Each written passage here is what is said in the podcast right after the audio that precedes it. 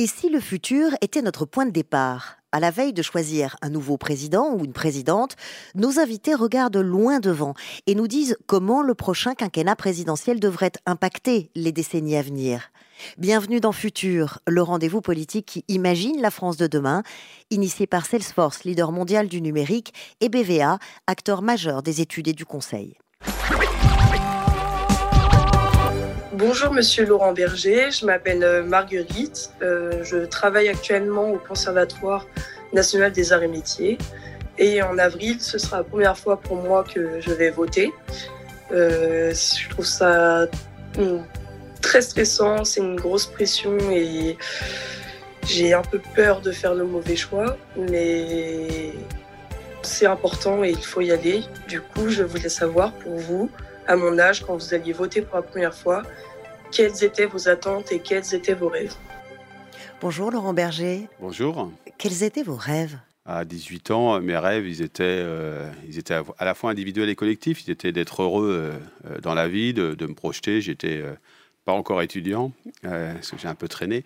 Et puis, ils étaient collectifs, j'étais déjà militant. Et donc, je, je rêvais d'une société plus juste. Je, viens d'un milieu populaire. Je, je, souhaitais plus de justice sociale, il y avait moins les questions écologiques, il faut le dire, euh, à ce moment-là, mais la question de la justice, d'une société plus apaisée, euh, euh, c'était ça mes rêves. Et j'ai voté la première fois en 88. Sans peur Si, avec de l'appréhension. Et je crois que c'est ce que dit Marguerite est très touchant. elle se sent une responsabilité et c'est un peu, c'est très important de se sentir une responsabilité comme citoyen, d'abord d'aller voter, parce qu'il ne faut pas que les choix se fassent sans, sans, les citoyens, et puis de se demander ce qui est, ce qui est le meilleur choix. Le meilleur choix, c'est j'ai envie de lui dire, euh, Marguerite, quelle société tu as envie de construire euh, Comment tu vois euh, la société dans laquelle tu t'en sentirais bien Et pour cela, ben, fais le choix qui te convient le mieux. Bienvenue dans le futur de Laurent Berger.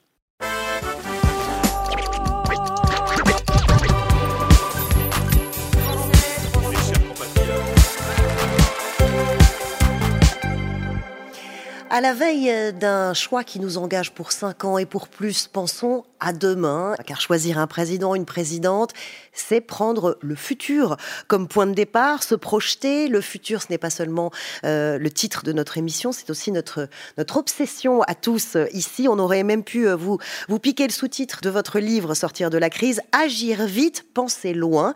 Alors, euh, pensons loin aujourd'hui, ensemble, comment penser le syndicalisme de demain, comment penser une France en cohérence avec la transition écologique, une France pleine actrice d'une Europe plus juste, une France où travailleurs et patronat vivront les changements ensemble, où la jeunesse euh, se sentira à la fois préparée et accompagnée.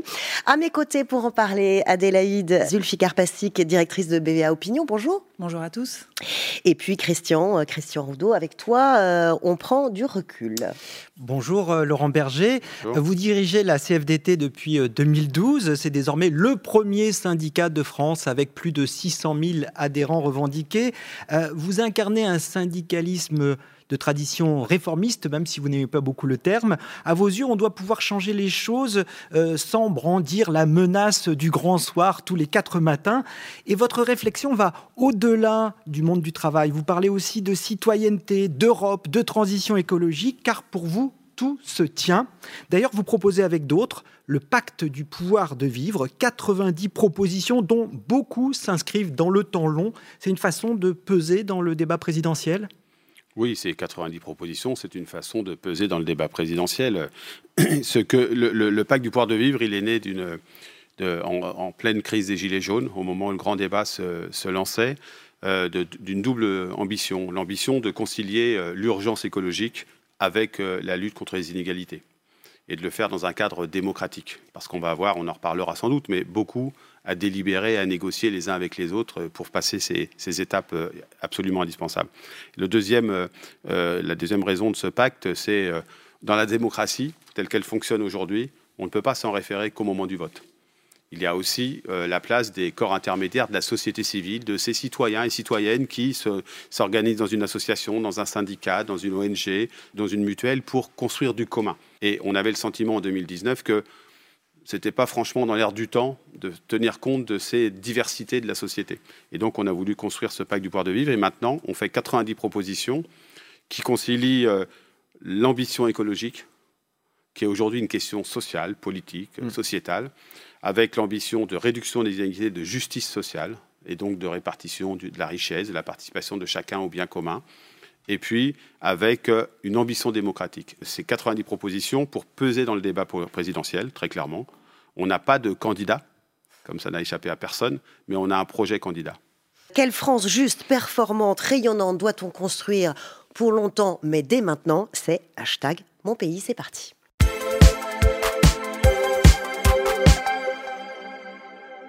Laurent Berger, vous avez dit il faut en finir avec l'idée que l'on pense grève quand on pense à se syndiquer, un petit peu à rebours d'une certaine euh, image du syndicalisme, parfois un petit peu obsolète, pas toujours appréciée par l'opinion publique. Vous vous battez pour une transformation sociale plus moderne, euh, au-delà des intérêts catégoriels, pour une société plus apaisée, euh, réconciliée, constructive. Ça nous a inspiré cette enquête sur euh, le syndicalisme du futur. et d'après ce sondage réalisé en exclusivité par BVA, lorsqu'ils pensent au monde du travail de demain, donc dans, dans 20 ou 30 ans, près de 4 Français sur 10 et surtout près de 4 salariés sur 10 souhaitent que par rapport à aujourd'hui, les syndicats jouent un rôle plus important ils ne sont qu'un quart à souhaiter qu'ils jouent un rôle moins important. C'est une bonne nouvelle, Laurent Berger? Oui, c'est une bonne nouvelle parce que le monde du travail, c'est quoi? C'est lorsque vous signez un contrat de travail, ou parfois le monde du travail, c'est lorsque vous êtes travailleur indépendant, vous êtes souvent en situation soit en lien euh, de, subordination lorsque vous signez un contrat de travail, soit en lien de dépendance économique lorsque vous êtes travailleur indépendant mais dépendant économiquement. il y a besoin de, rééquilibrer euh, ce rapport. Euh, il y a besoin de contre-pouvoir. Il y a besoin de faire entendre la voix de cette partie absolument indispensable, qui est le travail dans une entreprise. Une entreprise, c'est quoi? C'est deux parties constituantes, le capital et le travail, quelle que soit la nature du capital d'ailleurs. Mais et, souvent, le travail n'est pas suffisamment reconnu. Et on a besoin d'organisations collectives pour le faire, à la fois pour faire de la défense individuelle des salariés, mais aussi pour faire progresser leurs droits, leur situation, qui varie d'ailleurs selon les époques. Ce n'est pas toujours les mêmes euh, préoccupations. Et donc, 4 Français sur 10 se disent il faut plus de représentation syndicale, d'une certaine manière, plus de voix des travailleurs dans les entreprises, c'est pour moi une bonne nouvelle. Alors justement, vous le dites vous-même, les préoccupations varient selon les époques. Lorsqu'on leur demande toujours de se projeter dans le futur euh, et quand on demande aux Français de quoi, euh, de quel sujet euh, les syndicats doivent s'emparer demain pour accompagner les évolutions du monde du travail, eh bien ils nous, ils nous, répondent en priorité, très loin devant, la thématique des salaires, alors qui fait très nettement écho aux préoccupations actuelles. Ils nous parlent aussi des conditions de travail ou encore des retraites, mais des sujets un peu plus neufs, je dirais, entre guillemets, comme la diversité et l'inclusion, la RSE ou encore la protection des indépendants n'arrive que loin derrière. Est-ce que vous ne croyez pas justement, vous parliez d'époque, de, préoccupation, euh, que pour euh, accompagner le nouveau contexte du monde du travail, contrairement aux Français, il faudrait que les syndicats s'emparent de ces nouveaux sujets, comme par exemple euh, la protection des, travailleurs Uber même si, bien sûr, que les retraites et les salaires vont rester centraux. Mais c'est le cas. moi, je pense que ce qui fait sens pour une organisation syndicale comme la CFDT, c'est de s'emparer de tous ces sujets. En ce moment, par exemple, on est très mobilisé sur les salaires des travailleurs et travailleuses qu'on a qualifiés d'essentiels. En tout cas, tous ces travailleurs et travailleuses qui étaient là pendant le premier confinement, qui avaient été très invisibilisés dans nos débats publics, dans les débats sociaux euh, depuis de nombreuses années, et qui tout d'un coup disent attendez, on a été là, on a travaillé dans des conditions difficiles, mm. euh, euh, avec un peu de, beaucoup de risques, et on nous a promis de la reconnaissance et elle n'arrive pas. Donc, il n'y a pas de, il faut pas prendre les sujets les uns contre les autres. C'est pas, mais c'est vrai qu'il y a, une il y a une émergence de nouveaux sujets dans le monde du travail. Il y a des travailleurs qu'on a qualifiés d'ubérisés. Nous, on a créé une plateforme syndicale s'appelle l'Union. On les regroupe. Aujourd'hui, on a des, salariés, euh, des travailleurs qui ne sont pas salariés, travailleurs indépendants, soit VTC, soit euh, euh, livreurs à vélo, mais aussi d'autres travailleurs indépendants qui rejoignent la CFDT et qu'on organise. Il y aura des élections professionnelles d'ailleurs dans ce secteur-là en mai prochain, chez les livreurs à vélo et les, et, VTC. Donc, il faut se saisir ce sujet-là. Il faut s'en saisir en tenant compte de quoi? De ce que sont les aspirations des travailleurs. Ça, ça n'a pas bougé dans la pratique syndicale qui doit être la nôtre. C'est d'abord notre boussole. La seule et unique boussole, c'est l'intérêt des travailleurs, qu'ils soient indépendants ou salariés. Et donc, on, revendique quoi, par exemple, pour ces travailleurs-là? On revendique une représentation collective. Ils sont souvent bien seuls face à la plateforme qui dicte les règles. Une rémunération décente.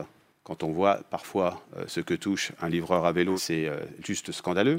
Euh, des conditions de travail dignes, une reconnaissance des accidents du travail ou du risque de perte de perte d'activité. Enfin voilà. Donc euh, oui, il faut que le syndicalisme se saisisse de ce sujet-là, se saisisse du sujet de la transition écologique qui va impacter beaucoup l'emploi et le travail, de nouvelles articulations du travail parce que le télétravail, avec ce qu'on vient de connaître, a, pénétré la vie personnelle de façon euh, gigantesque et que mm. ça va interroger les relations au travail. Donc, une organisation syndicale, elle n'est pas figée. Elle ne doit pas être figée, elle doit être agile, elle doit écouter ce que sont les évolutions euh, du monde du travail, elle doit être campée sur ses valeurs et ses ambitions, qui sont d'améliorer euh, la vie des travailleurs mais pas sur des pratiques euh, qui, euh, qui ne font plus sens pour les gens qu'elle entend représenter. Donc euh, c'est ce que la CFDT essaye de faire tous les jours. Continuons à explorer en faisant le point sur le syndicalisme d'aujourd'hui. C'est notre premier point data avec des faits et des chiffres. La liberté syndicale qui est consacrée depuis 1884 en France. Je voudrais qu'on reprenne les chiffres de la, de la DARES. En 2019, 10,3% des salariés en France déclaraient adhérer à un syndicat. C'est deux fois moins qu'il y a 50 ans. 7,8% seulement dans le privé et surtout, si on élargit un peu à l'échelle européenne, la France est l'un des pays les moins syndiqués euh, de l'Union européenne, euh, la moyenne de l'UE étant de 23%. Et on s'aperçoit qu'on est très loin derrière la Finlande, qui est le pays le plus syndiqué à 74%, qui est un pays aussi qui se dit, euh, parmi les pays scandinaves, l'un des pays les plus heureux. Alors, est-ce que c'est un hasard ou une coïncidence Laurent Berger, pour se renouveler, le syndicalisme français doit-il s'inspirer de, de l'un de ces pays? Est-ce qu'il y en a un qui vous sert de modèle pour le futur? Je me méfie toujours des modèles parce que les situations sont, différentes. Je suis le président de la Confédération européenne des mhm. syndicats également, donc je connais bien euh, cette problématique. D'abord, moi je ne suis pas de ceux qui euh, se réfugient derrière des raisons pour expliquer une faiblesse du taux de syndicalisation en France. On a une difficulté. Mhm. Je crois que c'est lié à deux phénomènes. C'est une image dégradée du syndicalisme.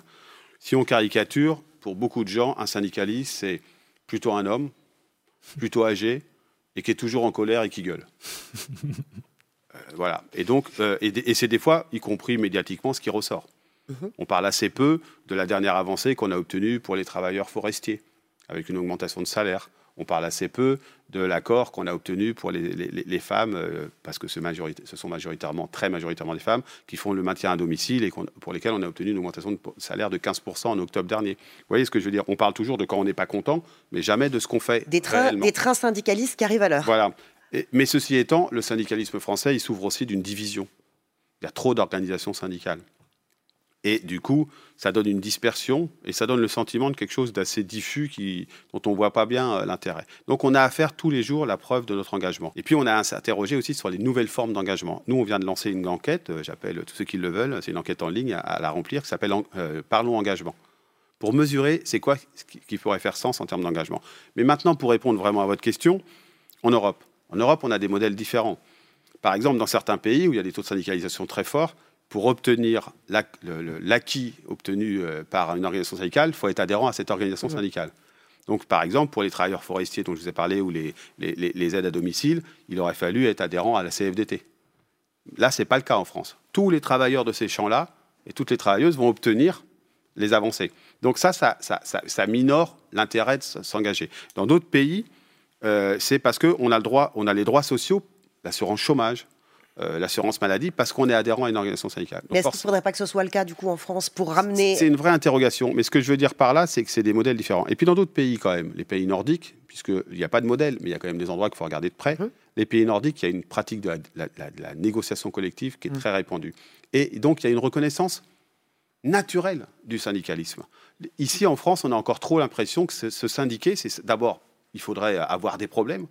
Il n'y a pas 74% des travailleurs finnois qui ont euh, des problèmes. Pour être adhérent à une organisation sociale, il ne faut pas forcément avoir des problèmes. Et, donc, il faut, pouvoir avoir envie de, faire, euh, de prendre part à, avoir un rôle. Et si on renforce la négociation collective, on renforce la possibilité de l'engagement et l'envie de l'engagement. Justement, je voulais y venir. Euh, quel peut être le rôle des syndicats pour bâtir une France apaisée? Un mandat présidentielle, un quinquennat s'achève. Euh, l'épisode des Gilets jaunes a montré les limites d'une euh, démocratie euh, parfois trop directe, sans intermédiaire. Hein. Vous en parlez dans votre livre Sortir de la crise. la colère et les revendications fusaient de toutes parts, sans une cohérence d'ensemble.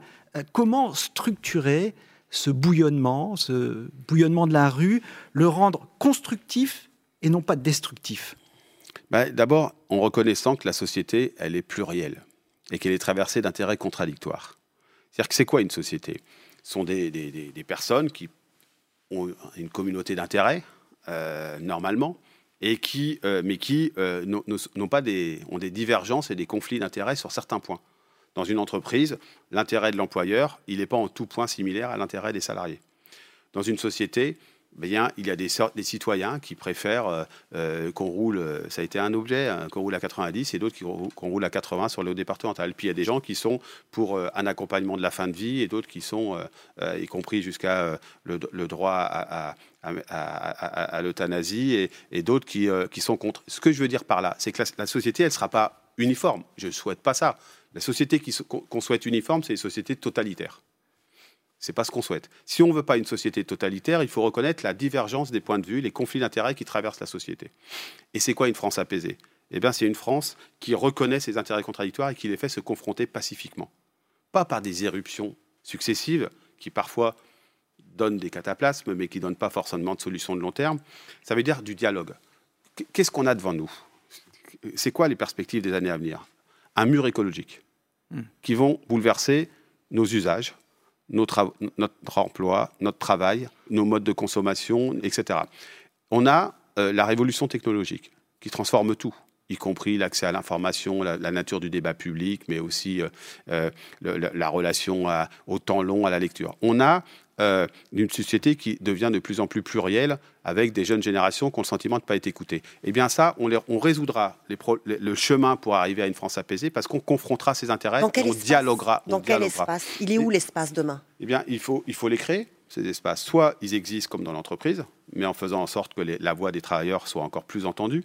Donc davantage de dialogue social, davantage de, représentants des salariés dans les instances de gouvernance, les conseils d'administration des entreprises. Du côté de la société, il faut reconnaître le dialogue avec les différentes parties prenantes de la société civile. Moi, je souhaite que ceux avec qui je ne suis pas d'accord euh, ou avec qui j'ai des intérêts contradictoires, par exemple le patronat, soient organisés. J'ai pas envie de, j'ai pas envie qu'il y ait des gagnants et des perdants au sens, euh, ça, ne marche pas ça. Et, donc les espaces, il faut créer. Et puis il va falloir l'articuler maintenant avec une aspiration très forte des citoyens, c'est de prendre la parole, avoir la voix au chapitre sur les choix qui les concernent. Hmm.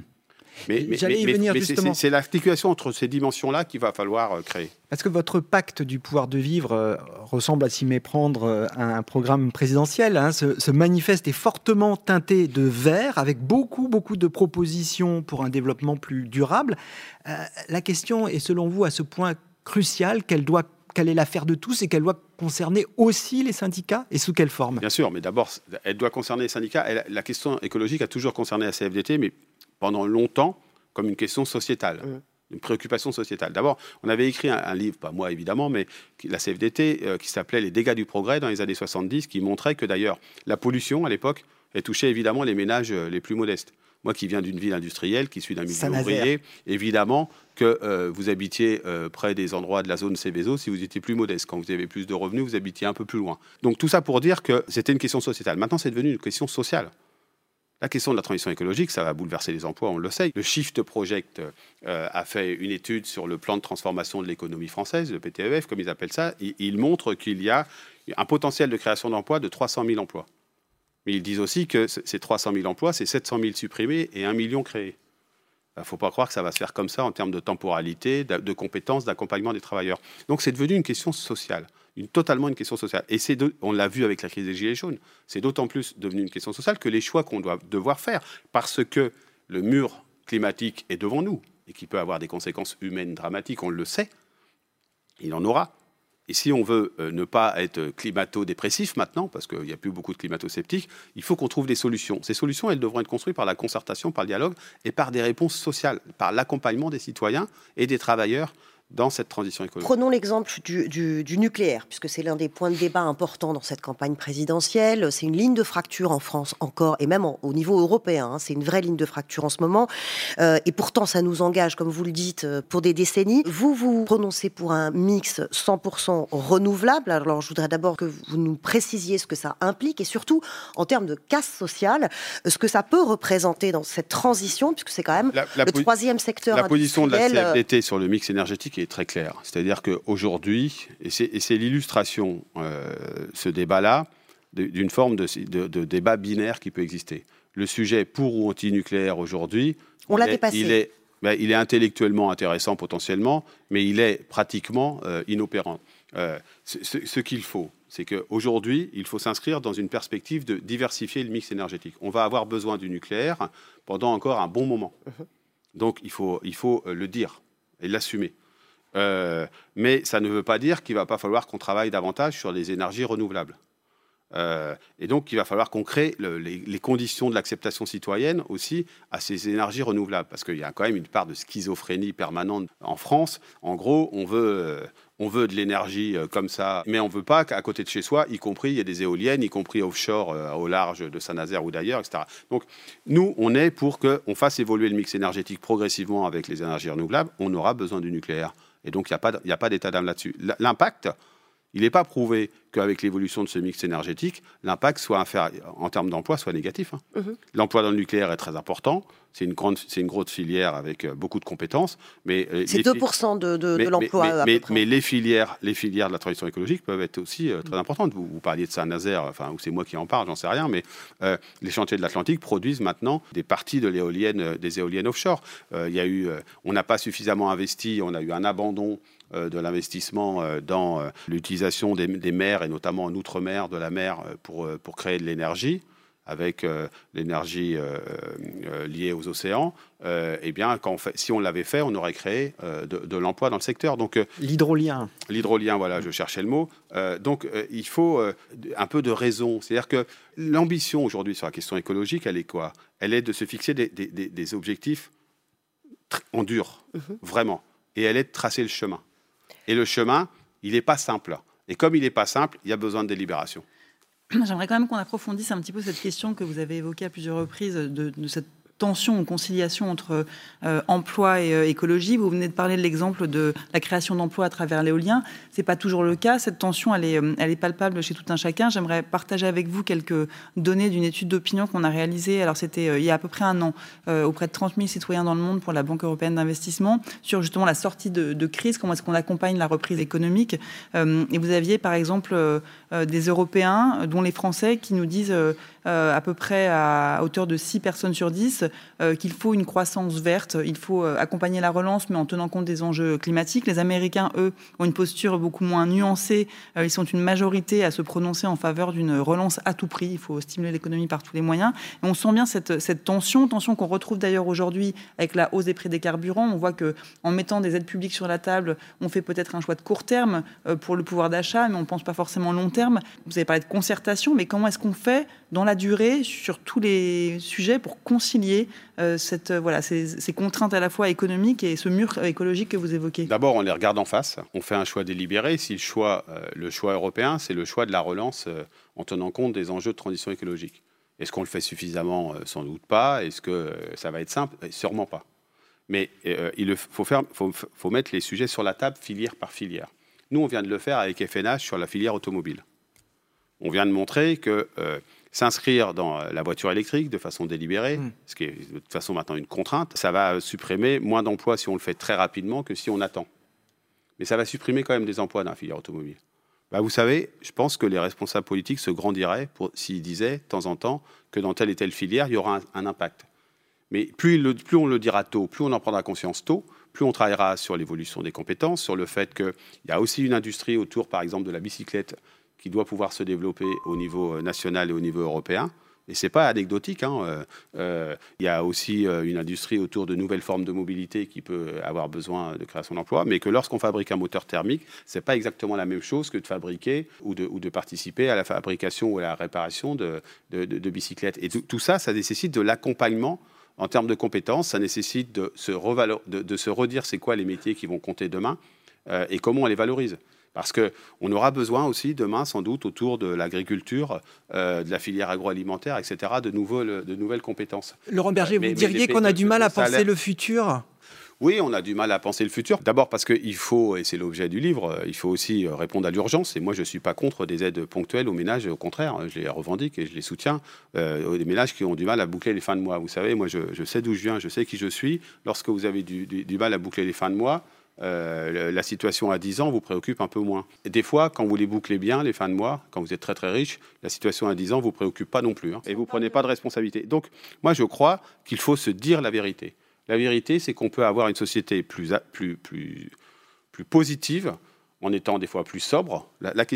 Sur la question énergétique, par exemple, la question de la sobriété est posée.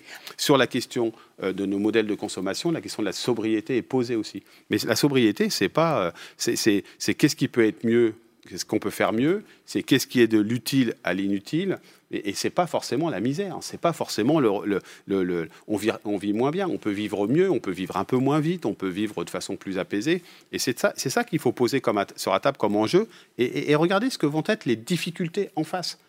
Il y aura des difficultés, mais il y a aussi tout un tas de métiers dans l'écologie, tout un tas de métiers dans le lien social, dans l'accompagnement des personnes qui peuvent être créés et qui créent une société plus, plus apaisée, mais puisque vous parlez de, consommation et de, sobriété, est-ce qu'on va y arriver? Autrement dit, est-ce que euh, vous pensez qu'on va euh, réussir à tourner le dos, à mettre fin à cette économie du low cost qui, pendant des années, des décennies, on a pensé qu'elle bénéficierait aux plus précaires en donnant l'accès à bas prix, et en fait, on s'aperçoit qu'elle a fini par pénaliser tout le monde à, tous les bouts de la chaîne? Bah, il faut qu'on mette fin à l'économie du low cost et on a un, atout pour cela, c'est euh, l'Europe. Mais juste cette économie du low cost, si à la rigueur, elle faisait une société qui était plus heureuse que ce qu'elle était avant, ça se discuterait. Oui, c'est bien l'objet de la question. Mais, mais ça, ne résout rien, on est mhm. bien d'accord. Ça empire même. Bah, ça empire, c'est-à-dire que le sentiment de, de bien-être de la population, il empire. En 2014, j'avais lancé cette idée en disant il faut parler qualité à tous les niveaux pas simplement au niveau euh, économique, avec euh, une économie de qualité, des produits de qualité, et pas forcément euh, se laisser aller sur la, logique du low cost. le low cost, on peut toujours faire moins, hein. et moins c'est pire. en, l'occurrence. Donc on, avait posé cette, ambition-là. Mais la qualité, c'est aussi la qualité de nos services publics, la qualité de l'accompagnement des personnes âgées, c'est dans l'actualité, dans les établissements spécialisés, etc. Si on, inverse la logique, la façon de raisonner, on regarde comment on investit différemment. On regarde aussi ce qui est de la dépense courante, mais ce qui est de l'investissement. Aujourd'hui, on ne fait pas la différence.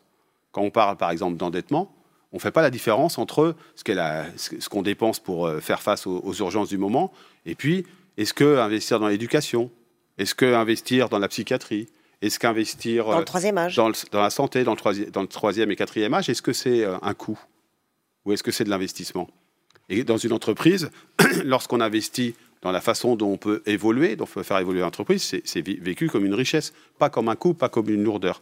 Et donc, euh, moi, je pense qu'on peut euh, réfléchir différemment en se fixant d'autres indicateurs. Je fais la proposition dans ce livre, ça fait longtemps qu'on l'a fait. C'est la performance économique, c'est très important. Le PIB la mesure d'une certaine manière. Il mesure avec beaucoup d'effets pervers, on pourrait trouver un autre indicateur économique. Mais pourquoi on n'a pas un indicateur sur la réduction des inégalités ou non dans le système éducatif? Pourquoi on n'a pas un indicateur sur l'accès à la santé? Pourquoi on n'a pas un indicateur sur le taux de pauvreté? Pourquoi on n'a pas un indicateur sur le respect de la biodiversité?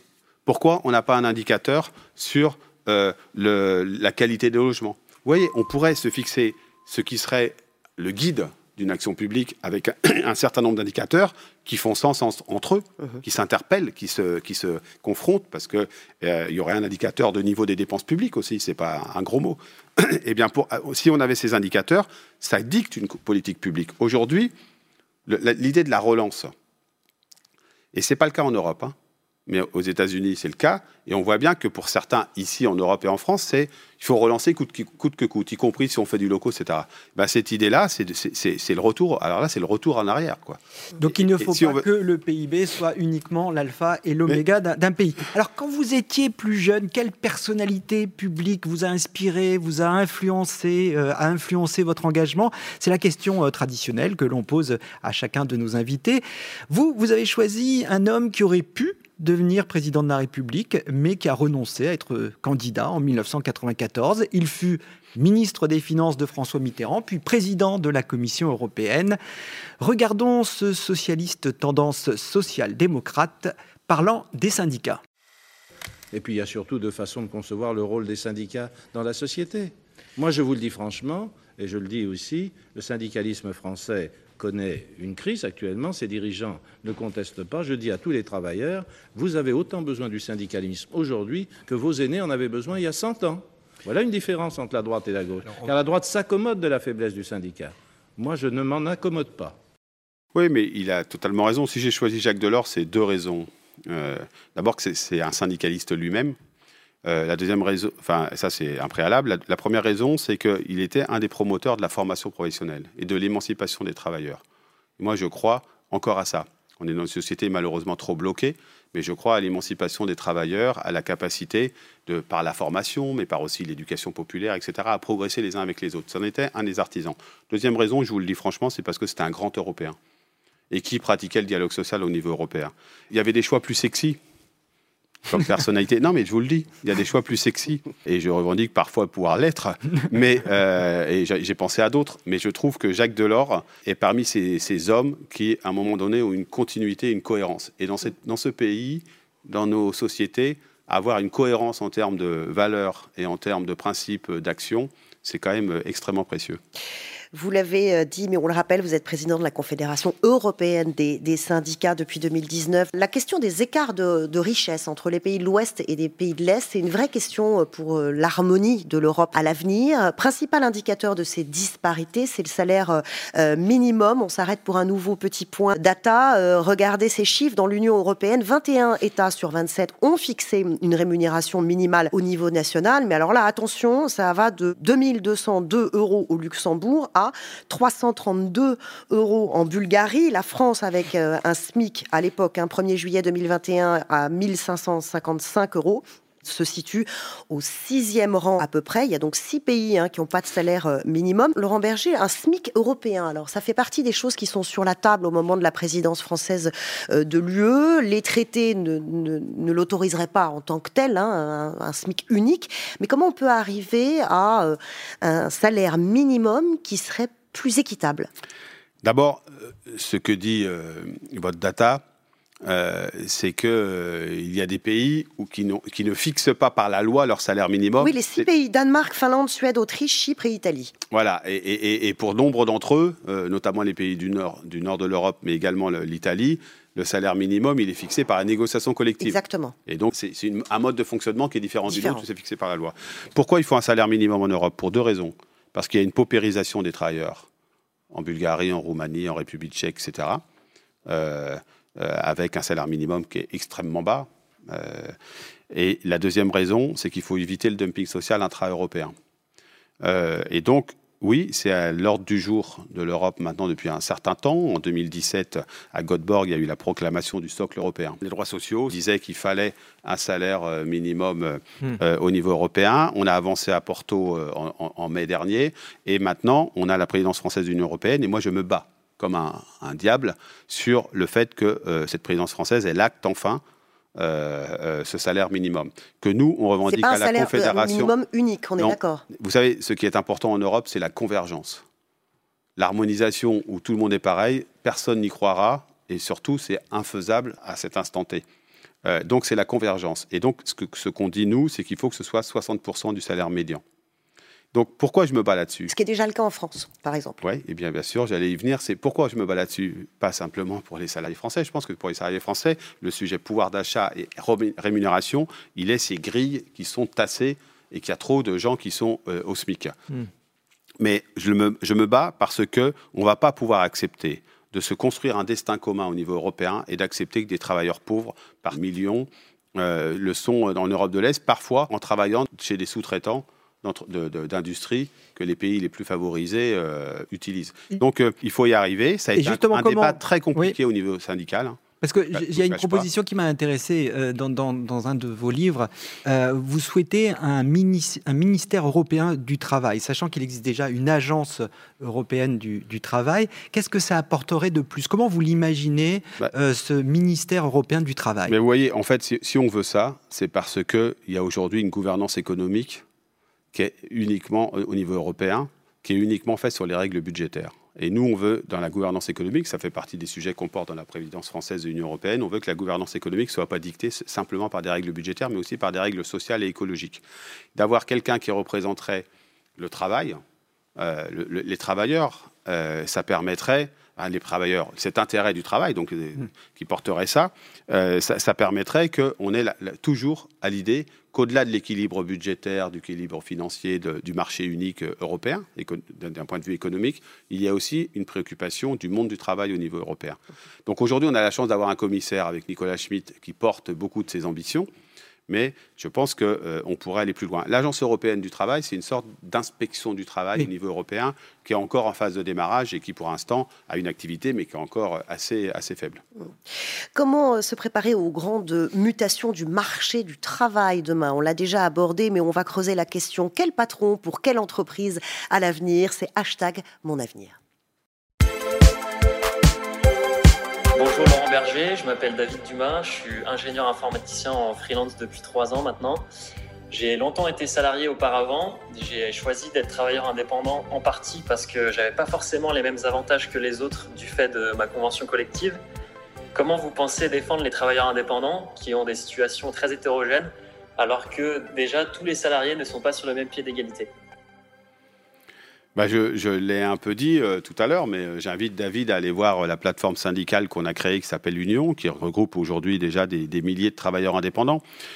Qu'est-ce qu'on porte syndicalement pour ces travailleurs indépendants qui ont des réalités extrêmement diverses? David est dans une situation qui n'est pas grand-chose à voir avec le livreur à vélo ou avec le chauffeur VTC dont on parlait précédemment. on porte d'abord l'idée qu'il ne faut pas laisser les travailleurs indépendants isolés face à leurs donneurs d'ordre. Et donc, il faut une représentation collective. Je pense qu'il faut euh, créer euh, le syndicalisme des travailleurs indépendants. Et ça peut se faire dans les organisations syndicales actuelles, en tout cas, ça peut se faire à la CFDT. Il faut ensuite euh, créer des droits sociaux. Les droits sociaux, c'est les conditions de travail, la rémunération, la possibilité d'être malade et d'être couvert, la couverture santé complémentaire, le risque contre les accidents du travail, etc. Il faut protéger. Puis dernier point, c'est, je crois que pour ceux pour lesquels il y a abus, ce qui n'est visiblement pas le cas de, David, mais il y a abus du statut d'indépendant de la part de plateformes, alors que ça devrait être des salariés, il faut la présomption de salariat. Il faut euh, que, les salariés, que les travailleurs indépendants qui considèrent qu'ils sont plutôt dans une logique de salariés puissent faire reconnaître cette situation de salarié. C'est tout l'enjeu de la directive qui est en discussion au niveau européen actuellement. La question qui se pose à l'avenir, c'est euh, celle du salariat, justement. Est-ce que ça va rester la norme, Adélaïde? Alors en tout cas, selon notre sondage exclusif, euh, euh, ça reste aujourd'hui une référence très forte pour les salariés euh, et donc potentiellement durable, puisque ce sont aujourd'hui plus de 8 salariés sur 10 qui se déclarent attachés à leur statut de salarié, dont près d'un sur deux même très attachés. Mais attention, ce résultat est un petit peu en trompe-l'œil parce qu'on s'aperçoit que sur cette question de l'attachement, en fait, on a un attachement qui décroît de façon très significative et linéaire avec l'âge des salariés. Je vous donne quelques chiffres. 57% des salariés de plus de 50 ans sont très attachés à leur statut ça passe à 49% chez les salariés de 35 à 49 ans et 36% seulement des salariés de moins de 35 ans. Donc ça veut dire un gros tiers seulement euh, des, salariés les plus jeunes. Qu'est-ce que vous en pensez, vous, Laurent Berger? Est-ce que vous pensez que le salariat va rester euh, le modèle dominant? Oui, je le pense, mais je pense qu'il peut cohabiter avec d'autres modèles si les travailleurs indépendants sont protégés. Et euh, il y a un effet générationnel qu'on ressent très fort, qu'on ressent dans, nos propres familles parfois. Euh, moi, j'ai aussi des enfants et on, sent bien ce phénomène générationnel. Mais il n'est pas, euh, pas uniforme dans toute la génération. Il n'y a pas une jeunesse, il y a plusieurs jeunesses euh, qui ne vivent pas exactement les mêmes situations. il y a aussi une jeunesse un peu plus précarisée qui aimerait bien ce statut de salarié avec un contrat, un contrat plus, plus solide euh, et de meilleurs droits. Mais oui, le salariat va rester, euh, je crois, la norme encore pour très longtemps. Si vous me demandez de, dire ce qui va se passer en 100 ans, je suis incapable de le dire, mm. mais pendant très longtemps dans les années à venir. mais de plus en plus va se développer d'autres types de travail et qui vont parfois conjuguer deux statuts on appelle les slashers, ceux qui mm. sont un peu salariés et qui sont aussi travailleurs indépendants. Et ça, ça va se développer évidemment de façon très forte. Donc c'est un appel à quoi pour nous? Pas avoir une logique euh, conservatrice en disant c'est les salariés ou rien du tout. C'est OK, il peut y avoir d'autres formes de travail, mais là aussi, il peut y avoir de l'exploitation là aussi, il peut avoir du mal-être, euh, des difficultés. Et donc, il faut construire des droits sociaux pour ces travailleurs. Dans cette révolution euh, du monde du travail, avec l'émergence des métiers de demain, la révolution numérique et l'intelligence artificielle, alors évidemment, ça ouvre un chiffre innombrable d'opportunités. ça génère aussi beaucoup d'inquiétudes, évidemment, création de métiers, mais disparition de métiers. Euh, vous, vous l'abordez comment Avec inquiétude, avec optimisme ou pragmatisme? Avec lucidité mm. Ça veut dire quoi? Ça veut dire qu'il y a profonde opportunité, des fois y compris pour faire évoluer les conditions de travail. Pour alléger, il y a de profonds risques. Il y a un risque emploi, parce que euh, des métiers qui disparaissent, d'autres qui se créent, euh, derrière tout ça, c'est des femmes et des hommes. Et c'est pas un truc automatique où, hop, votre métier disparaît, vous allez dans l'autre. Donc il y a besoin d'un accompagnement, de la formation, de nouvelles compétences, etc. Et donc, moi, ce que je crains, c'est une société euh, Kleenex. En gros, ben, vous avez perdu votre boulot, désolé, de toute façon, on va former d'autres euh, plus jeunes, etc. Donc ça, il ne va pas falloir accepter ça. Donc il y a ce risque-là. Et puis, il y a un risque aussi que, via l'intelligence artificielle, les capacités de travailler différemment, on n'arrive plus à distinguer ce qu'est sa vie personnelle de son travail. On a quand même vécu une période, là, depuis deux ans, où parfois, euh, on n'a pas vraiment travaillé seulement à la maison. On a en fait plutôt fini par dormir dans son bureau, en fait, qui était sa chambre, mais qui était davantage son bureau. Euh. Et donc, euh, il va falloir réguler tout ça. On vient de sortir un guide avec la CFDT cadre sur l'intelligence artificielle et la façon d'appréhender les choses. Et donc, il va falloir réguler, mais on ne va pas revenir en arrière non plus. Donc, il va falloir réguler et contrôler par exemple, un, thème très d'actualité, c'est qu'on ne puisse pas euh, avoir un temps de travail extensible parce que maintenant on peut travailler n'importe où. Sous prétexte qu'on est en télétravail. Oui, vous savez, dans cette période, on a vu, notamment au mois de janvier, là, moi j'ai un, phénomène qui m'a beaucoup inquiété. Votre enfant était malade, il y a eu beaucoup de gens malades, ou vous aviez euh, les symptômes du Covid, mais vous n'étiez pas complètement malade. Eh bien, euh, des entreprises qui disaient, ben, votre enfant, il est là, il est à la maison, il est malade, mais bah, du coup, vous pouvez quand même travailler en télétravail. Bah non, avant, il y avait euh, des jours pour enfants malades, on pouvait avoir des dispositions. Donc, il va falloir faire, être extrêmement vigilant. Anticiper l'avenir, c'est toujours un pari risqué. Dans 40 ans, qui sait, on retirera peut-être un extrait de cette émission et on se dira alors, ah, en 2022, c'est comme ça qu'il voyait les choses. Ce leader syndical, il s'était quand même bien planté. Au contraire, il avait été très, très visionnaire. Alors, c'est notre exercice et notre archive future antérieure. Je vous ramène en 1971. Le PDG de L'Oréal avait sorti un livre, L'entreprise du futur. Et voilà comment il imaginait l'entreprise et le syndicalisme de demain. Nous pensons, si vous voulez, que euh, le, syndicat sera amené de plus en plus à défendre l'homme, euh, non pas en tant que producteur, mais aussi en tant que consommateur, c'est-à-dire prendre l'homme de l'autre côté de la machine, n'est-ce pas? C'est du reste la tendance dans laquelle vous voyez évoluer la CFDT, euh, la CGT, et, et cette tendance est normale. Parce qu'au fond, il y a une convergence qui fait qu'aujourd'hui, on sent que l'appareil de production a des limites et que les problèmes de civilisation sont en dehors de l'appareil de production. Et c'est pourquoi les syndicats sont amenés à regarder de l'autre côté. Réaction? Ben, Il a pas tout à fait tort, mais c'était pas sans arrière-pensée, je pense. Il n'a pas tout à fait tort que euh, aujourd'hui le monde du travail, il est, euh, il est pénétré de préoccupations qui précédemment n'existaient pas de la même manière. On a parlé de la question écologique, la question technologique. On peut parler de la question de l'articulation des temps. Euh, auparavant, euh, moi j'ai été euh, élevé dans une famille où mes parents allaient au travail, ils en sortaient, c'était fini. Mes enfants, ils ne voient pas ça de leurs parents. donc les, choses ont bougé. Et donc de prendre en compte des réalités sociales, sociétales, c'est important. la question de la consommation n'est pas inintéressante. Un travailleur, c'est aussi un consommateur. Mmh Et parfois, il a des exigences en tant que travailleur qu'il n'applique pas quand il est dans l'acte de consommation. Donc tout ça est intéressant. Mais là, ce n'était pas dénué d'arrière-pensée parce qu'il y a un patronat qui parfois aimerait bien euh, considérer que les problèmes sont à l'extérieur de l'entreprise et qu'il n'y a plus tellement à se préoccuper des problèmes de l'entreprise. La CFDT, elle veut un, syndicat complet. Un syndicat complet, c'est d'abord préoccuper des questions du travail, de la répartition de la valeur dans l'entreprise, de la protection sociale, etc., mais aussi préoccupé de, de l'autre côté de la production, comme il le dit, euh, préoccupé des questions sociétales, etc. Vous parliez du télétravail euh, notamment. On peut se poser la question à l'avenir de où sera le patron ou qui sera le patron? On peut avoir le sentiment parfois que euh, aujourd'hui, avec la distanciation physique, ce pouvoir se, se, dilue, il est même abstrait parfois. où est-ce que le salarié trouvera à l'avenir à la fois de l'autorité, mais aussi euh, ce sentiment d'inspiration, de dialogue, de protection que pouvait représenter le patron à l'ancienne D'abord, ce n'est pas totalement un phénomène nouveau. Euh, beaucoup de salariés qui sont dans des grands groupes ont le sentiment que parfois celui avec lequel ils discutent ne sont pas, euh, pas, là. Sont, pas là. Il va falloir remettre du dialogue social de proximité. Il va falloir réimposer que, quel que soit le lieu de production, quel que soit, là où soit la direction, il y a des gens qui aient un pouvoir sur au moins le, quotidien des travailleurs. Et, c'est vrai qu'il y a une difficulté. Et, tout à l'heure, on parlait du taux de syndicalisation, et j'avais envie de le dire, mais je ne voulais pas être trop long. Moi, quand j'étais gamin, les travailleurs, ils travaillaient souvent dans une grande industrie, dans un... c'était quand même très unifié. Aujourd'hui, il est très éclaté, le monde du travail dans des petites entreprises, dans des secteurs très différents, etc.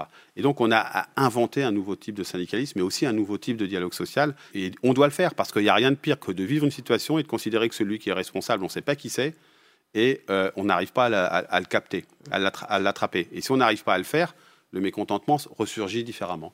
Alors, un nouveau type de syndicalisme, un nouveau type de dialogue social et peut-être aussi un nouveau type d'entreprise. Euh, vous parliez à l'instant de respect euh, et on sait que chez les salariés, il y a, naturellement, et c'est logique, un fort besoin de reconnaissance. Pour répondre à, ce besoin, certaines entreprises ont décidé de mettre en œuvre un nouveau modèle managérial, ce qu'on appelle l'entreprise libérée. Alors, on ne parle pas ici du modèle start-up avec euh, des baby-foot à la cafette, mais, mais l'entreprise libérée telle qu'elle est théorisée par Isaac Gates, où tous les employés ont un pouvoir de décision. Donc, on voit bien qu'on peut repenser complètement l'organisation du travail. Est-ce que vous pensez que demain, dans le futur, euh, on peut imaginer la, disparition de l'entreprise telle qu'on la connaît aujourd'hui au profit d'autres organismes, d'autres corps? D'abord, ce sera différent d'un secteur à l'autre. Euh, et puis, moi, je me méfie des concepts. Euh, qui seraient généralisables, ça serait tellement merveilleux, hein, j'adorerais ça, on aurait moins de boulot les uns les autres, mais ça ne marche pas comme ça. Ce que je crois, c'est que l'entreprise demain, elle devra faire plus de place à la parole des travailleurs. Et moi, ma conception de l'entreprise, c'est trois. La, gouvernance de l'entreprise, c'est trois choses. Euh, c'est d'abord partager dans les instances de direction, de, gouvernance, hein, les conseils d'administration, plus de place aux représentants des travailleurs. Il y en a un peu depuis, depuis 2013, un accord qu'on avait signé, euh, mais il y a trop peu de représentants des salariés qui, euh, qui sont dans les conseils d'administration. Le deuxième, c'est un dialogue social, j'en ai parlé tout à l'heure, très efficace. Le troisième, c'est davantage de droits d'expression des travailleurs. Ce n'est pas un truc totalement nouveau, hein. les lois Auroux prévoyaient puis on ne l'a pas mis en place. Et moi, j'ai visité quelques entreprises parce que la CFDT s'est battue pour créer ce droit d'expression dans certaines entreprises on a réussi à le faire. Et je suis allé voir ces entreprises. Là où des salariés, quels qu'ils soient, euh, ont un moment où ils peuvent parler de leur travail, se dire là, moi, je ne suis pas tellement satisfait de la façon dont on fait, on pourrait faire autrement. Ça, ça, ça, me met en risque. Et je cite dans le livre ou dans un autre, je ne sais plus, euh, euh, cette salariée de Toyota, où on a mené ce travail-là, qui euh, mettait les pommeaux de, de, boîte de vitesse et qui explique qu'il y en a 25 différents à mettre et que ça la met en, stress parce qu'elle ne sait jamais quand le véhicule arrive lequel elle doit mettre. Et elle a exprimé, ils ont fait avec l'équipe de travail une proposition, ça a amélioré. Et, ça, c'est un exemple, mais on peut avoir euh, des choses sur les relations de travail, etc. Il faut davantage de paroles des salariés dans les entreprises, mais que ce soit pris en compte. Et que ce soit pris en compte par les directions et par les organisations syndicales. Une organisation syndicale, ce n'est pas quelqu'un qui vient expliquer aux salariés ce qu'il faudrait qu'ils pensent, c'est quelqu'un qui écoute les salariés pour transformer leur, quotidien. Et je crois qu'il y a besoin. Et moi, le concept, je l'ai manié assez difficilement et j'aime pas trop le truc où on aurait trouvé la, martingale du, du, bon. Mais plus de paroles des travailleurs et plus écoutés, c'est évident qu'on ne fera pas l'impasse sur cette évolution plus de co-construction. Je voudrais qu'on parle des travailleurs de demain, c'est-à-dire nos enfants, c'est-à-dire d'éducation. Vous avez été prof euh, vous-même d'histoire géo. Euh, en tant que leader syndical, évidemment que vous connaissez les combats légitimes, les revendications, les, inquiétudes des, professeurs. Euh, ce qui est en question aujourd'hui, c'est pas tellement la légitimité de ces combats, mais, mais face aux révolutions que vous décrivez, qu'on est en train de vivre et, qui nous attendent pour demain, est-ce qu'il n'y a pas urgence chez les professeurs à revoir fondamentalement les méthodes pédagogiques, les façons d'apprendre D'abord, si les difficultés liées à l'éducation étaient du seul ressort des profs, ça se saurait. Ça ne veut pas dire qu'ils n'ont pas une responsabilité. Mmh. J'y reviendrai, je ne fuis jamais les questions. Vous savez, euh, aujourd'hui, il y a une inégalité dans la République, c'est la question éducative.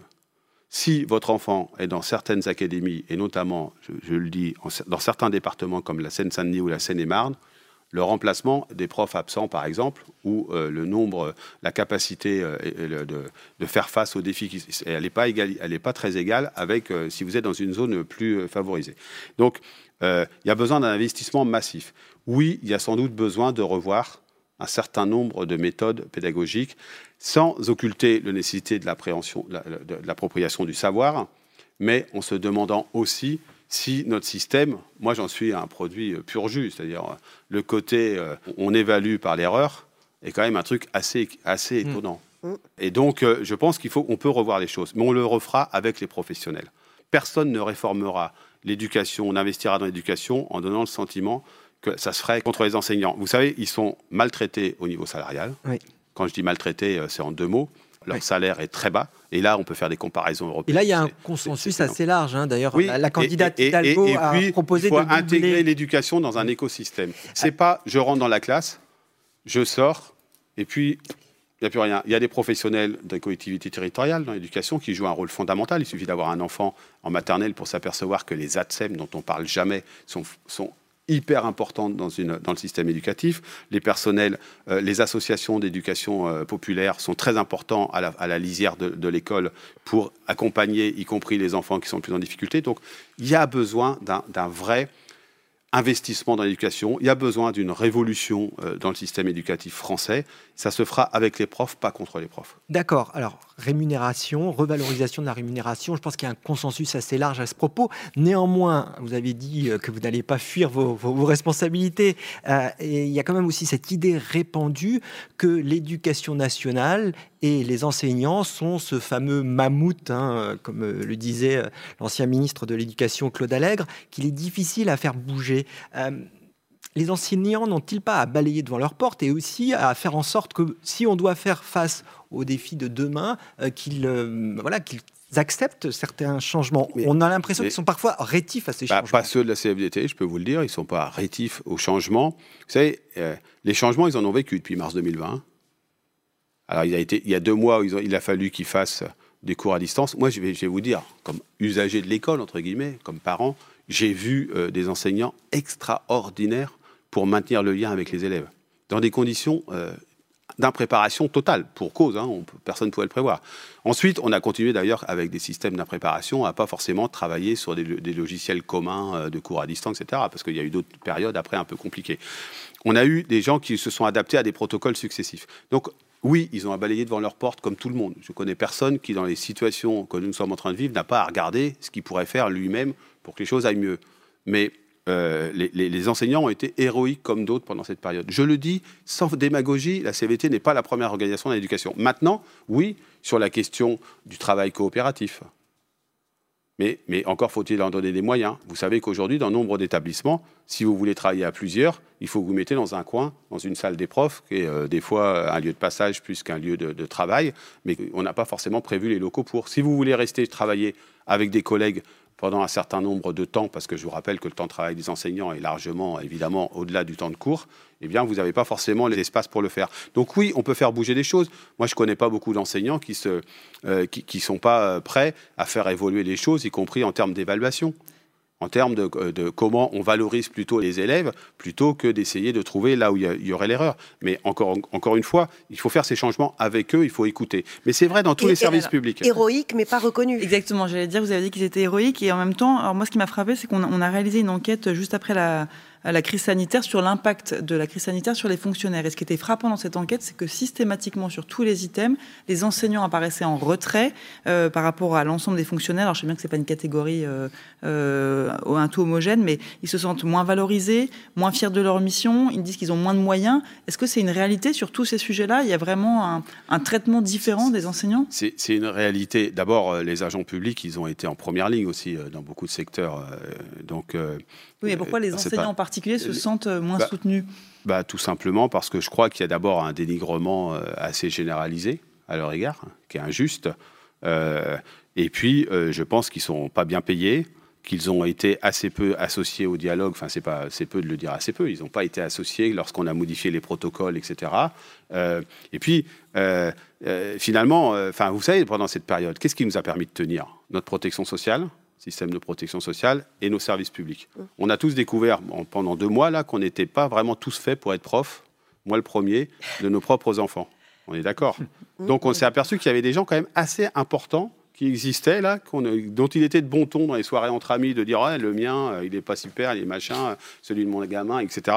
Mais finalement qui quand même faisait des trucs pas mal et qu'on n'était pas forcément capable de tous faire.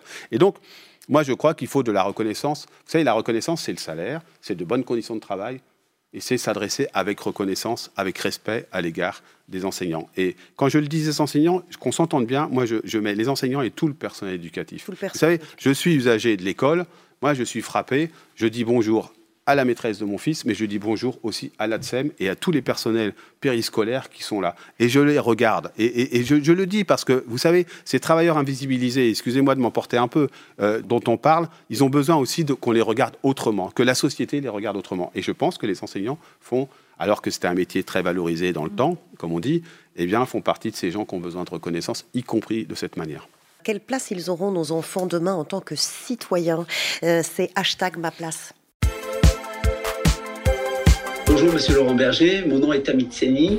euh, auteur de La Cité à la City et managing partner de Vision Enabler ici en Australie et au Royaume-Uni. Nous sommes un cabinet de conseil en diversité et culture inclusive. Nous avons travaillé pour de très très grandes multinationales françaises et de grands groupes euh, étrangers. Euh, ils ont très très bien compris les atouts de la diversité en entreprise et ce que ça peut leur apporter. Par contre, notre expérience en France a été très un peu, un peu négative pour, euh, pour être euh, honnête, ça avance pas. Donc ma question pour vous, c'est est-ce que ces sujets de diversité doivent d'abord être discutés par le pouvoir politique avant d'arriver en entreprise?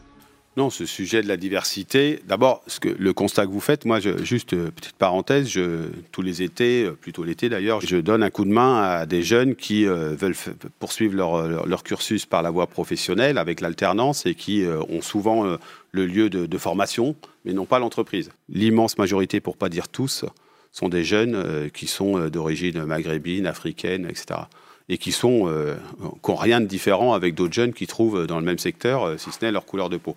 Les discriminations vécues aujourd'hui par un certain nombre de jeunes dans le monde du travail sont insupportables et elles sont réelles. Personne ne peut dire l'inverse. Et elles ne sont pas le fait d'affreux salopards qu'on pourrait pointer et trouver et toucher du doigt. De, de, logique euh, inclusive, pour reprendre ce terme, qui n'existe pas. Et donc, je crois que l'entreprise est un lieu pour le faire. Nous, on organise tous les ans, dans plusieurs villes de France, des forums emploi à destination des jeunes où on fait venir des entreprises, on les fait se rencontrer. Bah, ça matche assez rapidement. Ce qui manque, c'est cette, espèce de...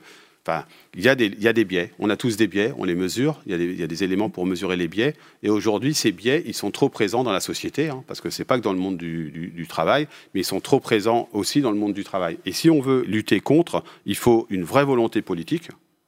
Il faut des sanctions quand il y a discrimination assumée et mise en place, mais il faut aussi lutter contre les discriminations qui sont non assumées au sens où ce n'est pas une volonté délibérée, mais qui sont liées à des process de recrutement, à des images qui se créent sur euh, lorsqu'on vient de tel ou tel quartier, etc. Mais il faut aller beaucoup plus loin, et, je crois qu'on ne va pas assez loin. Et est-ce que les centrales syndicales pourraient montrer l'exemple très rapidement? Parce que moi, je n'ai pas le sentiment, quand je vois une délégation syndicale reçue à Matignon, à l'Élysée, qu'il y a une très grande diversité. C'est plutôt monochrome et c'est plutôt l'homme de plus de 50 ans. Pas, la commission exécutive de la CFDT. Ah, ben toujours, la CFDT fait toujours. Bah, non, non, mais je peux vous assurer. Oh, bah, D'abord, c'est à la CFDT, les, instances dirigeantes sont à 50% composées de femmes et à 50% composées d'hommes. C'est bien normal, on a 50% d'adhérentes. Hein. Donc euh, on fait pas, on n'est pas des héros en faisant ça. Et il y a diversité aussi dans, nos responsables, mais pas assez. Mais on a encore beaucoup de travail à faire là-dessus. Et après, c'est nous, c'est plus facile d'une certaine manière, je vais dire, parce que nos champs professionnels principaux aujourd'hui, c'est les champs du service. Je peux vous assurer que lorsqu'on a fait la manifestation des travailleurs essentiels, c'était euh, pas monochrome, mais je m'en réjouis. Euh, mais tout simplement parce que c'était aussi des travailleurs euh, euh, qui étaient les moins bien traités. Donc ça dit des choses aussi sur les logiques discriminantes qui peuvent exister dans, le monde du travail. Mais on a tous à balayer devant notre porte, je l'ai dit tout à l'heure. Là-dessus, sur la diversité au sein de la CVT, on a encore à balayer devant notre porte. La diversité, c'est aussi la parité homme-femme, l'écart de salaire rien à faire, ça n'avance pas. Est-ce qu'il y aura euh, enfin une mesure musclée? Est-ce que vous, vous auriez une mesure musclée si vous deveniez un jour, je sais que c'est pas au programme, mais si vous deveniez euh, président de la République ou ministre du Travail, et quelle serait la mesure qui ferait enfin bouger le curseur? D'abord, en France, là aussi, on est les, plus mauvais élèves de l'Europe. Oui, L'écart salarial est autour de 16,4, quand en moyenne en, Europe, il n'est pas satisfaisant, mais il est autour de, 13-14. Euh, en France, aujourd'hui, on a des accords, la loi, on a tout. Mhm. maintenant, il faut la sanction quand c'est pas appliqué. Et donc, euh, je n'ai aucune prétention de devenir euh, responsable politique, mais la proposition du syndicaliste que je suis, c'est oh, maintenant, ça suffit. On mesure les différences salariales, par exemple, et puis on tape. Euh, on tape, ça veut dire punition. Oui, bien sûr, sanction. ça, c'est le premier point. Et puis, ça, c'est pour la question du, plafond de verre. Mhm. Il faut des, des, mesures. Et puis, je vous rappelle qu'il y a un plancher collant aussi pour les femmes. C'est-à-dire qu'on a à la fois un plafond de verre, un plancher collant. C'est quoi le plancher collant? C'est que les métiers féminisés sont parmi les moins bien rémunérés. Parce que quand vous regardez, il y a 60% des smicards qui sont des smicardes. Les métiers du lien social, de nettoyage, les métiers euh, du commerce, etc., qui sont très féminisés, les métiers du maintien à domicile, etc., qui sont très féminisés, des EHPAD, et je pourrais, mmh. sont forcément les métiers les moins bien payés. Donc on a une forme d'hypocrisie collective, et je suis persuadé que ces métiers seraient plus masculins eh bien, on n'aurait on pas. Les salaires augmenteraient. Eh, exactement. Donc, nous, on va organiser spécifiquement une marche de ces travailleuses essentielles parce qu'il y a un plancher qui colle et qui empêche d'avoir des, des, revalorisations salariales sur des travailleuses qui sont essentielles. Donc, de la sanction, c'est clair, de la sanction et une augmentation des salaires, des minima de branche et des, progressions salariales dans ces, dans ces secteurs-là. Alors il y a un sujet qu'on a effleuré du doigt jusqu'à présent, qui est la question de l'équilibre euh, vie, vie, privée, vie professionnelle, euh, et donc la question du temps de travail. Plusieurs pays, dont l'Espagne, sont en train d'expérimenter la semaine euh, de 4 jours. D'après notre sondage exclusif, les salariés français, dans leur très grande majorité, 83%, vous le voyez à l'écran, aimeraient pouvoir en bénéficier. ils sont un petit peu plus mesurés quant au réalisme de la, de la mesure, mais j'ai été un peu surprise d'ailleurs, ils sont quand même les deux tiers à penser que c'est compatible avec leur poste, 66% en moyenne, 78% des cadres, 65% des des ouvriers. Donc même salaire, euh, même charge de travail, mais plus de temps à la maison, euh, taux d'absentéisme euh, réduit. Tout le monde dit oui. Vous aussi, Laurent Berger, vous dites oui? Moi, je dis que le, cours historique, c'est qu'effectivement une réduction du temps de travail. Que ça ne se mesure pas forcément à l'échelle hebdomadaire, parce qu'il y a des réalités professionnelles différentes, que ça doit être négocié. Et nous, on fait une proposition qui s'appelle la banque des temps.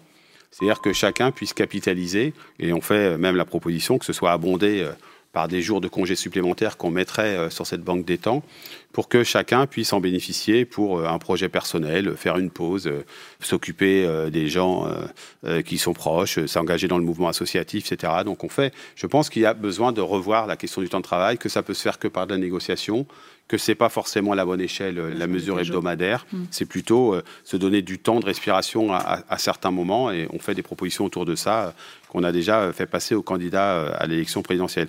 J'insiste juste sur un point qui a un lien avec le sujet précédent. Le temps libéré, quand on libère du temps dans les temps de travail, il est inégalement reparti entre les femmes et les hommes. C'est un des grands enseignements des 35 heures. Les hommes, si je caricature un peu, ont fait plutôt du sport et plutôt euh, euh, ont fait euh, des activités de ce type. Et les femmes ont été euh, trop souvent reléguées à, des tâches domestiques. Et donc, on aura aussi à, imaginer ce temps libéré, comment il est, on, en profite pour faire un peu plus d'égalité entre les femmes et les hommes, notamment sur ce temps domestique. Quand vous parlez de ce, temps libéré, en fil rouge de votre réflexion, il y a cette idée que la société ne doit pas seulement être efficace, productiviste, mais davantage centrée sur effectivement l'épanouissement, l'équilibre et aussi la solidarité. Je pense trois troisième âge aujourd'hui qui est rattrapé par le quatrième âge et même le cinquième âge. 2,5 millions de seniors en perte d'autonomie aujourd'hui, qu'ils soient en domicile ou en établissement. C'est 16,4% des seniors. En 2050, euh, ils seront presque le double, hein, 4 millions de personnes âgées euh, Ce qui est intéressant, c'est les projections de l'INSEE. En 2050, près d'un habitant sur trois aura plus de 60 ans. Donc le ratio personnes âgées euh, versus jeunes et actifs va basculer. On comptera 7 habitants âgés de 60 ans ou plus pour seulement 10 euh, actifs, on va dire, c'est-à-dire habitants de 20 à 59 ans. Oui, et au vu des projections euh, euh, présentées par Charlotte, un âge légal de départ à la retraite a-t-il encore, à, fixé à 62 ans, a-t-il encore un sens? Aura-t-il encore un sens dans 10, 20 ans? On ne va pas refaire le débat sur, sur les retraites, parce que là, on est un peu pris par le temps, mais rapidement, bah, D'abord, rapidement, on a besoin d'un investissement massif dans la perte d'autonomie. Et si on ne le fait pas, on voit bien que c'est une bombe à retardement. Et aujourd'hui, ce n'est pas le cas. C'est pas le cas. Ça fait euh, deux fois qu'on repousse une loi euh, sur la perte d'autonomie avec des moyens qu'il faut mettre sur la table. Euh, je ferme la parenthèse. Le, débat sur l'âge de départ à la retraite, c'est un mauvais débat. Ce sur quoi on s'est battu, nous, c'est euh, une retraite euh, qui soit calculée sur la durée de cotisation et avec euh, des dispositifs qui permettent de partir plus tôt lorsque vous faites des travaux pénibles. Tout le monde à 64 ans, c'est bien gentil. Mais aujourd'hui, d'abord c'est bien gentil, on est contre. Mais aujourd'hui, la moitié des gens qui partent en retraite sont déjà plus en emploi, sont au chômage ou en invalidité. Donc, je crois qu'il faut d'abord traiter cette question-là. Comment on peut aller au bout de sa carrière sans euh, être mis dehors par son entreprise parce qu'on coûterait trop cher, on serait improductif, trop vieux, je ne sais quoi, ou alors parce qu'on serait cassé. Ceux qui sont cassés, il faut qu'on. Enfin, 64 ans, moi j'entends des employeurs qui disent 64 euh, ans dans le débat public, et puis dans leur entreprise, soit mettre les gens à 58 ans dehors, soit te disent en loose écoute, euh, moi, ils vont pas monter sur le toit, déjà à 62 ans, ils montent plus, donc c'est hors de question. Donc il va falloir regarder les choses un peu plus euh, dans notre pays, on ne sait pas faire ça, mais il y a des gens qui ont envie de travailler plus longtemps. Oui, parce que pourquoi pas le permettre? Et pourquoi pas le permettre? Parce que la question pourquoi l'imposer? Parce que certains ont envie de travailler plus longtemps ou parce que c'est possible pour certains. Pourquoi l'imposer à ceux qui en bas Non, mais quelle est la place des plus de 60 ans qui va grandissante euh, et qui va rester pendant 20 ans en pleine forme? Quelle place on lui ah, donne dans la société Ça, c'est autre chose. D'abord, plus de 60 ans, vous travaillez encore jusqu'à preuve du contraire. Mais euh, ça, c'est, un autre sujet. Bah, la place, ça peut être, vous savez, vous disiez, euh, votre société, elle n'a pas l'air d'être une société seulement productiviste, etc. Non, c'est une société euh, où on crée du commun, où on, fait vivre de la solidarité et tout. moi, je, peux vous, je le vois tous les jours avec les retraités de la CFDT et puis d'autres. l'engagement, ils ont fait un très beau livre sur ça d'ailleurs, l'engagement des retraités dans la vie, dans la vie de la société on peut faire de très belles choses encore. Et puis, euh, on, peut, euh, on peut, je crois, avoir des logiques de fin de carrière qui soient beaucoup plus en biseau.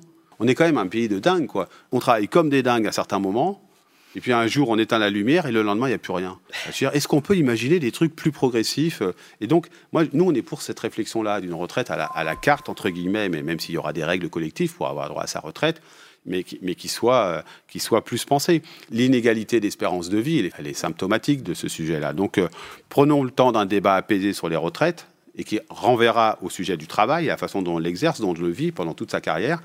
Et puis, plutôt que d'essayer de brandir les âges, qui, à mon avis, est un, est un mauvais débat. Ici, à Futur, on, vous l'avez vu, on a hashtag euh, ma France, hashtag mon avenir, hashtag ma place. Et puis, si je vous dis hashtag ma France rêvée, bah, je dirais que c'est une France qui euh, n'est pas sans arrêt à,